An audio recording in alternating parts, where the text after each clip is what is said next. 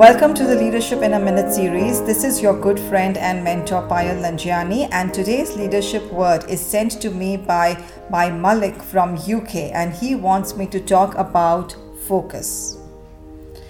Well, this word reminds me of uh, of this fable which I had read. You know, in a deep, scary forest, there was a pregnant deer who was about to give birth to a baby and it finds a remote grass field nearby where near near a river and slowly goes there thinking that it would be a safe place.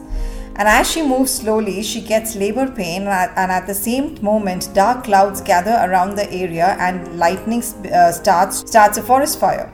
And turning turning left this deer sees a hunter who is aiming an arrow from a distance. And as she tries to move towards the right she spots a hungry lion approaching towards her what can the pregnant deer do, you know, as she is already in the labor pain? Can the deer go left?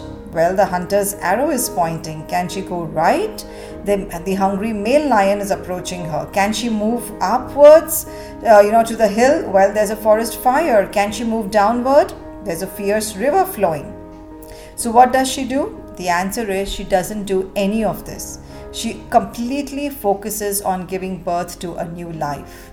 And that's exactly what she does. And the sequence of events that happens at, at the fraction of a moment are as follows.